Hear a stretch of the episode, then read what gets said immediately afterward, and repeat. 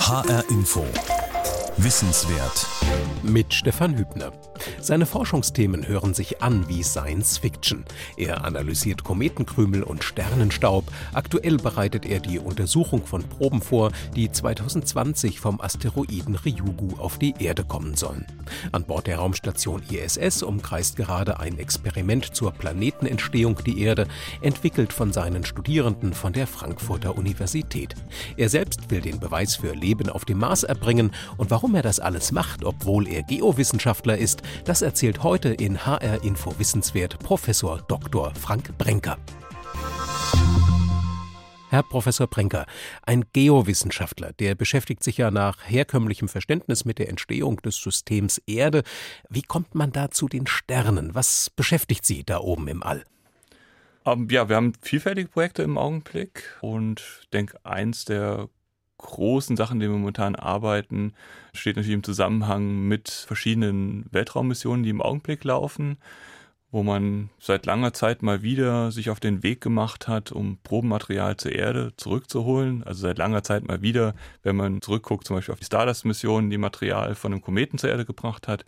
Und jetzt aktuell sind halt zwei Missionen unterwegs, die Asteroiden beproben. Beide Missionen sind inzwischen an ihrem Ziel angekommen, umfliegen die entsprechenden Asteroiden, sammeln schon die ersten Daten, werden dann Proben nehmen und die dann in den nächsten Jahren zur Erde zurückzubringen. Und da sind natürlich viele unserer Gedanken dabei, viele Vorbereitungen, die wir momentan treffen müssen, damit wir dann in der Lage sind, wenn das Material zur Erde zurückkommt, das auch optimal zu analysieren. Sie sagen, dass da im All gerade Proben genommen werden. Wie ja. muss man sich das vorstellen? Mehr oder minder vollautomatisch. Also nicht so vollautomatisch, dass man gar nichts machen müsste oder keine Einflussmöglichkeiten von der Erde aus hat. Aber natürlich kann man sich vorstellen, wenn das mehrere 100 Millionen Kilometer entfernt ist, dann kann man natürlich das nicht mehr direkt steuern, weil die Übertragungsgeschwindigkeit dazu nicht ausreicht. Aber man kann es natürlich noch beeinflussen. Und das ist auch notwendig, wenn man sich anschaut, wie klein die Objekte sind, die man beproben möchte. Weil diese Asteroiden, über die wir jetzt sprechen, also Ryugu zum Beispiel, hat 400 Meter Durchmesser. Das ist winzig. Und das ist etwas, was man nicht mehr vollautomatisch anfliegen kann zum Beispiel. Ne? Sondern da muss man wirklich optisch arbeiten, man muss Aufnahmen machen, Videoaufzeichnungen und dann nachregeln. Und deshalb braucht man eine Einflussmöglichkeit. Und bei der Probennahme später ist es natürlich noch wichtiger, dass man gezielt auf der Oberfläche Proben nehmen kann. Und so eine, ja, ich sag jetzt mal so eine Raumsonde, die landet dann tatsächlich auf dem Himmelskörper und fährt dann so ihre Böhrerchen und ihr so weiter aus, um das dann einzusammeln? Nein. Oder wie muss ich mir so einen Apparat vorstellen? Das macht man tatsächlich nicht. Man versucht es zu vermeiden, auf der Oberfläche zu landen, weil das Problem ist, wenn man einmal gelandet ist, muss man auch wieder starten. Und das ist in der Tat eine weitere Schwierigkeitsstufe, die man tatsächlich versucht zu vermeiden. Sondern was man macht, ist, man fliegt sehr dicht dran. Und im Fall von Ryugu ist es tatsächlich so, dass man dann ein Objekt auf die Oberfläche schießt, dadurch Staub aufwirbelt oder Partikel aufwirbelt und die dann einsammelt. Staub aufwirbeln, das wäre für mich ein Stichwort. Sie haben ja schon mal so für etwas über zehn Jahren groß Staub aufgewirbelt, als Sie sich mit einem Kometen beschäftigt haben, der auf den Namen Wild 2 hört. Und da haben Sie Kometenstaub, also buchstäblich ja auch unter die Lupe genommen. Zunächst, wo setzt denn so ein Komet jetzt Staub an? Ja, der Kometenstaub, der dann gesammelt wurde, das sind die elementaren Bausteine von dem Kometen selber als er sich gebildet hat, bestand er im Wesentlichen aus Staub, und zwar aus den ersten Festkörpern quasi unseres Sonnensystems, plus einem hohen Anteil von Eisphasen.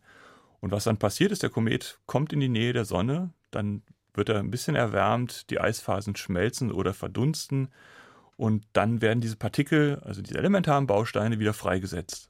Und dann fliegt man durch den Kometenschweif durch, wie es im Fall von Wild 2 war. Das war die Stardust-Mission der NASA. Man ist dann durch den Kometenschweif durchgeflogen und hat dann einfach einen Auffangbehälter in diesen äh, Kometenschweif gehalten und bei dem Durchflug dann die Partikel aufgesammelt. Also sah damals die Apparatur, mit der die Proben eingesammelt wurden, ein bisschen anders aus als jetzt bei Ryugu. Ja, ja, völlig anders. Also es war ein völlig anderes Konzept. Dort war es so, die Rendezvous-Geschwindigkeit, also die Aufnahmegeschwindigkeit, die lag bei 20.000 Stundenkilometern. Und das heißt, man fliegt mit einer irren Geschwindigkeit durch den Schweif durch und das heißt aber auch, dass die Partikel, die man aufsammelt, mit einer sehr großen Geschwindigkeit auf diesen Probenbehälter treffen. Und deshalb braucht man dann ein spezielles Medium, was diese Objekte überhaupt auffangen kann, was in der Lage ist, diese Partikel von diesen 20.000 Stundenkilometern runter zu bremsen. Und dazu wurde ja in dem Fall ein spezielles Material entwickelt, Aerogel, was zu 99,9 Prozent aus Luft besteht. Und das ist ein Siliziumoxid, Schaum, ein Festkörper. Und die Idee dahinter ist, dass man auf der Nanometerskala lauter kleine Glaswände hat.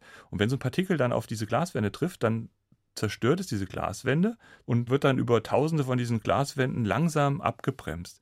Ich sag mal, das ist ein bisschen so wie so ein Stuntman, der durch eine Glasscheibe springt. Der tut sich dabei ja auch nicht weh, sondern die sind halt so konzipiert, dass die dann leicht zerbrechen. Aber natürlich wird er dadurch auch ein bisschen gebremst. Und diese Partikel, die werden dann auch Stück für Stück abgebremst und bleiben dann quasi im Originalzustand in diesem Schaum liegen.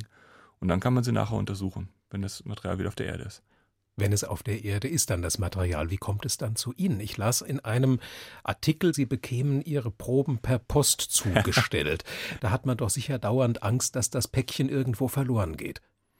Ja, das hat man tatsächlich probiert vorher. Man hat geschaut, wie kriegt man das am effizientesten und am sichersten zu den einzelnen Partnern, die das messen wollen. Und hat festgestellt, dass das tatsächlich mit Standard-Postversand am besten funktioniert. Das heißt, man versichert das Paket auf exakt einen Dollar und dann wird es gut eingepackt. Also in dem Fall zum Beispiel und das Material, was wir bekommen haben, das war halt ein kleines Stückchen aus diesem Staubfänger und das ist halt dann irgendwie ein Millimeter groß und das wird dann eingepackt, erstmal eine kleine Schachtel und dann ein größeres Paket und dann wieder mit Schaumstoff ummantelt oder an anderen äh, Materialien, die das Ganze dämpfen, dann wieder eine Packung. Das, was dann ankam, war ein Paket, was fast einen halben Meter groß war und dann ist das wie so ein Geburtstagsüberraschungspaket. Man packt die erste Kiste auf und da kommt die nächste zum Vorschein, packt die nächste Kiste auf, da kommt die nächste zum Vorschein. Irgendwann in der Mitte hat man dann tatsächlich dann eine kleine Schachtel, wo dann die Probe montiert ist. Und wenn die Proben dann bei Ihnen im Labor an der Frankfurter Goethe-Universität angekommen sind, Herr Brenker, worauf untersuchen Sie sie dann? Ja, unsere Spezialität ist, chemische Informationen und strukturelle Informationen auf der Nanoskala zu messen. Das also bedeutet? Da, das bedeutet, dass man Techniken braucht, die in der Lage sind, die Substanzen auf der Ebene ihrer Grundbausteine vollständig zu charakterisieren. Und das ist tatsächlich Chemie und Struktur. Und unsere Spezialität dabei ist auch, mit Techniken zu messen, die zum einen zerstörungsfrei sind. Das ist ein Riesenvorteil und das ist auch ein Grund, warum die verschiedenen Weltraumorganisationen uns ganz gerne einbinden in ihre Missionen, weil wir können diese Materialien sehr früh untersuchen und schicken sie dann zur nächsten Arbeitsgruppe, ohne dass sie verändert wurden. Und diese Messtechnik, da sind wir vor allem spezialisiert auf sogenannte Synchrotronstrahler. Und das ist nichts anderes als eine Röntgenstrahlung mit einer extrem hohen Energie. Und deshalb kann man die dann nehmen, weil die so eine hohe Energie hat, kann man die dann nehmen und kann die ganz fein fokussieren auf die Nanoskala runter und hat dann einen perfekten Strahl, der dann in der Lage ist, diese Objekte mit dieser hohen Ortsauflösung zu analysieren. Was erzählen Ihnen dann diese Proben, Herr Brinker? Ja, eines der zentralen Anliegen bei diesen Weltraummissionen, ob man jetzt zum Kometen fliegt oder zu diesen sehr ursprünglichen Asteroiden, ist, dass man Probenmaterial anschauen möchte, was sich in den ersten paar Millionen Jahren der Existenz unseres Sonnensystems gebildet hat. Also es ist quasi ein Blick in die Kinderstube unseres Sonnensystems. Da möchte man wissen, welche Prozesse sind dort abgelaufen? Wie funktioniert das überhaupt? Das heißt, ich habe irgendwie eine Gasstaubwolke am Anfang und irgendwann bildet sich ein Protostern und was passiert dann eigentlich mit dem Material? Was sind so die ersten festen Phasen, die sich im Sonnensystem bilden? Wie sehen die aus? Wie werden die verändert? Welchen Einfluss hat das zum Beispiel auch auf kohlenstoffreiche Partikel? Da geht es natürlich auch darum zu gucken, wie sehen denn die Grundbausteine für Lebensformen nachher aus. Auch die bilden sich offensichtlich relativ früh im Sonnensystem und man möchte die Mechanismen verstehen, die dazu ähm, führen, dass man diese Objekte hat und die natürlich dann nachher in der lang betrachteten äh, Geschichte dazu führen, dass man Planeten bildet, dass man Sonnensysteme tatsächlich bekommt. All diese Prozesse möchte man ganz gern verstehen, um dann auch einschätzen zu können, wie speziell ist das eigentlich? Also wann führt es dazu, dass man Bedingungen bekommt, wo man tatsächlich nachher einen bewohnbaren Planeten hat und wann führt es dazu, dass das einfach so unfreundlich ist, so lebensfeindlich ist, dass es nicht funktioniert. Und damit verbunden natürlich diese ganz generelle Frage, ist das was Einzigartiges, was wir hier haben auf der Erde? Oder müssen wir davon ausgehen, dass das ein ganz prinzipieller Mechanismus ist, der überall im Universum abläuft? Und das hat natürlich weitreichende Konsequenzen. Das ist eine der zentralen Fragen, mit der sich die Menschheit beschäftigt. Und der versuchen wir halt näher zu kommen. Was war denn für Sie bisher das interessanteste Ergebnis gewesen, was Ihnen die Kometenuntersuchungen beschert haben? Bezogen auf die Kometenproben war, glaube ich, das Entscheidende dabei, man hat eine grobe Vorstellung davon, wie diese Situation aussah zum Anfang unseres Sonnensystems. Und man ist mal davon ausgegangen, dass sich Kometen, da geht man eigentlich auch immer noch von aus, dass sich Kometen in den Außenbereichen unseres Sonnensystems bilden und Asteroiden so in den näheren Bereichen zur Sonne und dass das aber räumlich recht getrennte Prozesse sind. Und jetzt hat man Material von den Kometen angeguckt und hat festgestellt, wenn ich nicht wüsste, dass das ein Komet ist, würde ich denken, es wäre ein Asteroid, weil die Partikel, die ich gefunden habe oder die gemessen wurden, die sind quasi identisch mit dem, was wir auch bei Asteroidenmaterial finden. Was bedeutet das?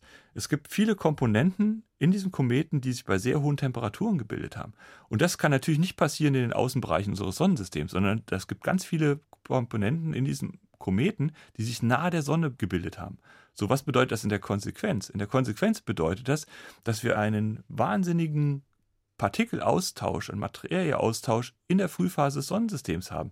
Und das bedeutet für uns, dass wenn wir Komponenten identifizieren, dann standen die überall im Sonnensystem zur Verfügung. Und zwar überall plus minus gleich. Das bedeutet, ich habe Material, aus dem sich die Erde gebildet hat. Und diese Komponenten standen zum Beispiel auch, und zwar in der fast gleichen Art, zur Bildung des Mars zur Verfügung und zur Venus und zum Merkur. Und wenn die Bausteine exakt gleich sind, dann kommen wir natürlich der Frage wieder sehr nahe, wo es darum geht, wie waren die Randbedingungen, als sich Lebensformen auf der Erde gebildet haben? Was waren die Bausteine, die dazu geführt haben? Und wenn wir jetzt auf dem Mars eine ganz ähnliche Situation haben, exakt die gleichen Bausteine zu exakt der gleichen Zeit, dann ist die Wahrscheinlichkeit, dass ein ähnlicher Prozess, der zur Bildung von Lebensformen geführt hat auf der Erde, natürlich auch auf dem Mars ablaufen muss. Das lässt sich quasi gar nicht verhindern. Und deshalb war eine der zentralen Erkenntnisse dieser Kometenforschung tatsächlich, wir haben überall im Sonnensystem die gleichen Bausteine zur Verfügung. Und das war völlig unerwartet. Man hat eigentlich gedacht, wenn man einen Komet anschaut, dass man dann ganz pristines Material findet, also quasi Material, was überhaupt nicht verändert wurde bei der Bildung unseres Sonnensystems. Und das war de facto genau andersrum, als man erwartet hat der Kometenforscher und Geologe Frank Brenker von der Universität Frankfurt ist heute zu Gast in HR Info Wissenswert. Herr Brenker, war das für Sie schon ja in Jugendjahren klar, dass Ihr Forschungsinteresse Sie einmal in die Sternenwelt führen wird? Nein, absolut nicht. Ähm, klar war, dass ich Geowissenschaftler werden wollte. Also schon auch mit der Idee, ich werde da irgendwann mal hoffentlich auf einer Professur sitzen und mich mit diesen Themen beschäftigen. Aber das zentrale Ziel war am Anfang wirklich Geowissenschaften, mehr so die klassische Variante, wie Gebirge gebildet werden oder ähnliche Prozesse. Und der Kosmos hat sich dann erschlossen über die Methoden, die ich angewandt habe. Meine Doktorarbeit, da ging es um Versenkungsprozesse von ozeanischer Kruste in die Erde. Und da habe ich tatsächlich in den Alpen gearbeitet, äh, bin die auf die Berge hochgekraxelt, habe da mit einem Hämmerchen Proben genommen und habe die dann aber schon mit sehr hochgezüchteten Analyseverfahren untersucht und tatsächlich dann auch schon versucht, auf der Nanoskala die Prozesse zu verstehen. Warum macht man sowas auf der Nanoskala? Naja, das ist die Ebene, auf der die Prozesse tatsächlich ablaufen. Und das heißt auch, wenn die schon abgelaufen sind, kann man sie am besten auf dieser Skala auch nachvollziehen. Und das war so der Ansatz, den ich versucht habe, in der Doktorarbeit auch zu führen. Das heißt, von den großgradigen Prozessen, in dem Fall Gebirgsbildung, hin zu Analysen auf der Nanoskala und dann von diesen Ergebnissen auf der Nanoskala wieder herzugehen und die großen Prozesse zu erklären. Und das haben wir eigentlich nur ausgedehnt mit unseren kosmochemischen Fragestellungen, wo wir jetzt auch wieder ganz kleine Partikel haben, die versuchen auf der Nanoskala zu verstehen und von da aus ausgehend dann Prozesse im Sonnensystem und im Kosmos zu verstehen. Also nochmal ein viel größerer Sprung letztendlich. Und tatsächlich funktioniert das am besten. Also zu der ganz kleinen Skala zu gehen, wo man die elementaren Prozesse angucken kann und dann die großen Vorgänge zu erklären. Sie sind jetzt seit 2007 Professor an der Frankfurter Goethe-Universität, haben dort Ihre eigene Arbeitsgruppe, bilden Studierende aus.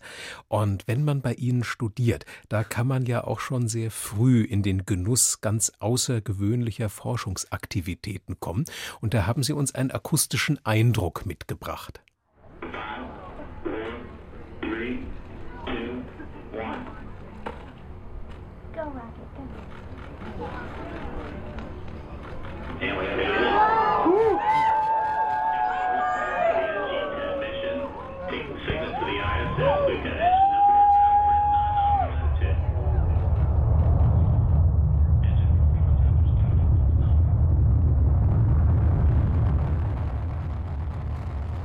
Was ist da passiert? Worüber haben sich die Menschen so gefreut? Ja, die Menschen und darunter, unter diesen Menschen waren auch einige unserer Studenten tatsächlich. Und wir haben uns gefreut über den Raketenstart zum Transport eines eigenen von Studenten kreierten Experiments auf der Internationalen Raumstation. Das hört sich nach etwas sehr Außergewöhnlichem an. Wie kam es dazu? Ja, die Amerikaner würden sagen, das ist eine Once-in-a-Lifetime-Experience. Also das ist etwas, was man nur einmal wahrscheinlich in seinem Leben erleben kann, als Student sowieso, aber auch für uns. Wir haben teilgenommen mit den Studenten an einem Wettbewerb des DLR. Also das DLR, das Deutsche Zentrum für Luft- und Raumfahrt. Ja, genau. Die hatten eine Ausschreibung gemacht und haben gesagt, okay, wir möchten gerne von Studenten konzipierte Experimente auf der Internationalen Raumstation durchführen. Und wir haben dafür drei Experimentierplätze. Bewerbt euch bitte darum, macht Vorschläge, was man dort durchführen kann. Und wir haben also versucht, ein Studententeam zusammenzutrommeln. Das war in der Tat nicht so schwierig. Wir hatten relativ schnell eine Truppe zusammen.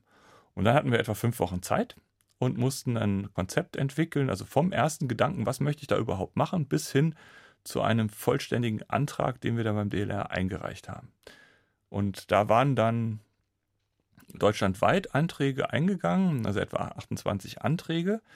Von denen wurden dann acht vorausgewählt und die wurden zu einem Treffen in Bonn eingeladen und dann sind die vor Ort angetreten und haben diesen Wettbewerb dann gewonnen und damit einen Startplatz, einen Experimentierplatz auf der Internationalen Raumstation bekommen.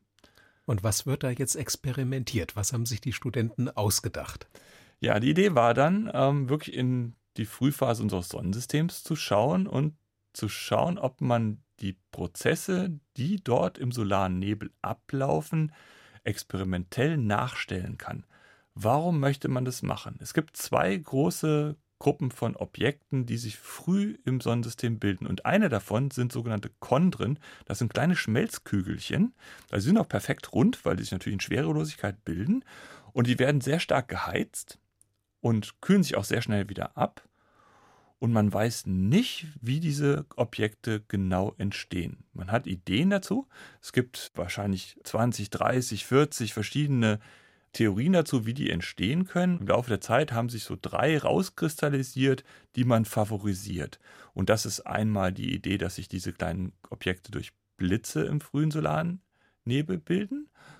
Dann gibt es die Idee, dass sich das durch Schockwellen bildet, die durch diesen Solarnebel laufen oder durch Kollision von Objekten.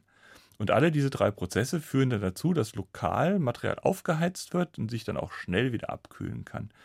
Und man weiß aber immer noch nicht, welche dieser drei Prozesse am besten dafür geeignet ist. Und ein Kollege hat das mal so zusammengefasst, dass er gesagt hat, okay, wir wissen, Chondren entstehen durch den Chondrenbildungsprozess. Aber wir haben überhaupt keine Ahnung, was das ist. Und es gibt diese drei Prozesse halt, die favorisiert werden. Und wir versuchen jetzt mit den Studenten einen dieser drei Prozesse, nämlich die Blitztheorie, nachzustellen und zu gucken im Experiment, ist das realistisch? Ist es tatsächlich möglich, Staub, der sich in Schwerelosigkeit befindet, durch Blitze so zu treffen und zu verändern, dass sich daraus diese frühen Objekte, diese Schmelzkügelchen tatsächlich bilden können? Und Ihre Studierenden, die haben jetzt dieses Experiment entwickelt, sie haben es gebaut. Das kreist im Moment durchs Weltall. Wie muss man sich dieses Experiment vorstellen? Wie sieht das aus? Wir mussten dieses Experiment in eine Box packen, die nur 10 mal 10 mal 15 Zentimeter groß ist. Und das war die nächste große Herausforderung für Studenten, das alles so klein zu bauen, dass man dieses Experiment überhaupt durchführen kann. Jetzt haben wir angefangen mit der Stromversorgung und sich das anguckt, wir haben eine 5 Volt USB-Schnittstelle zur Raumstation und ansonsten keine Stromversorgung für das Experiment. Und jetzt muss man in der Lage sein, die Spannungen zu erzeugen in dem Experiment, die hoch genug sind, dass man tatsächlich Blitze erzeugen kann. Und diese Blitze, die finden statt in einer kleinen Glaskammer und die ist halt nur drei Millimeter groß, also wirklich relativ klein.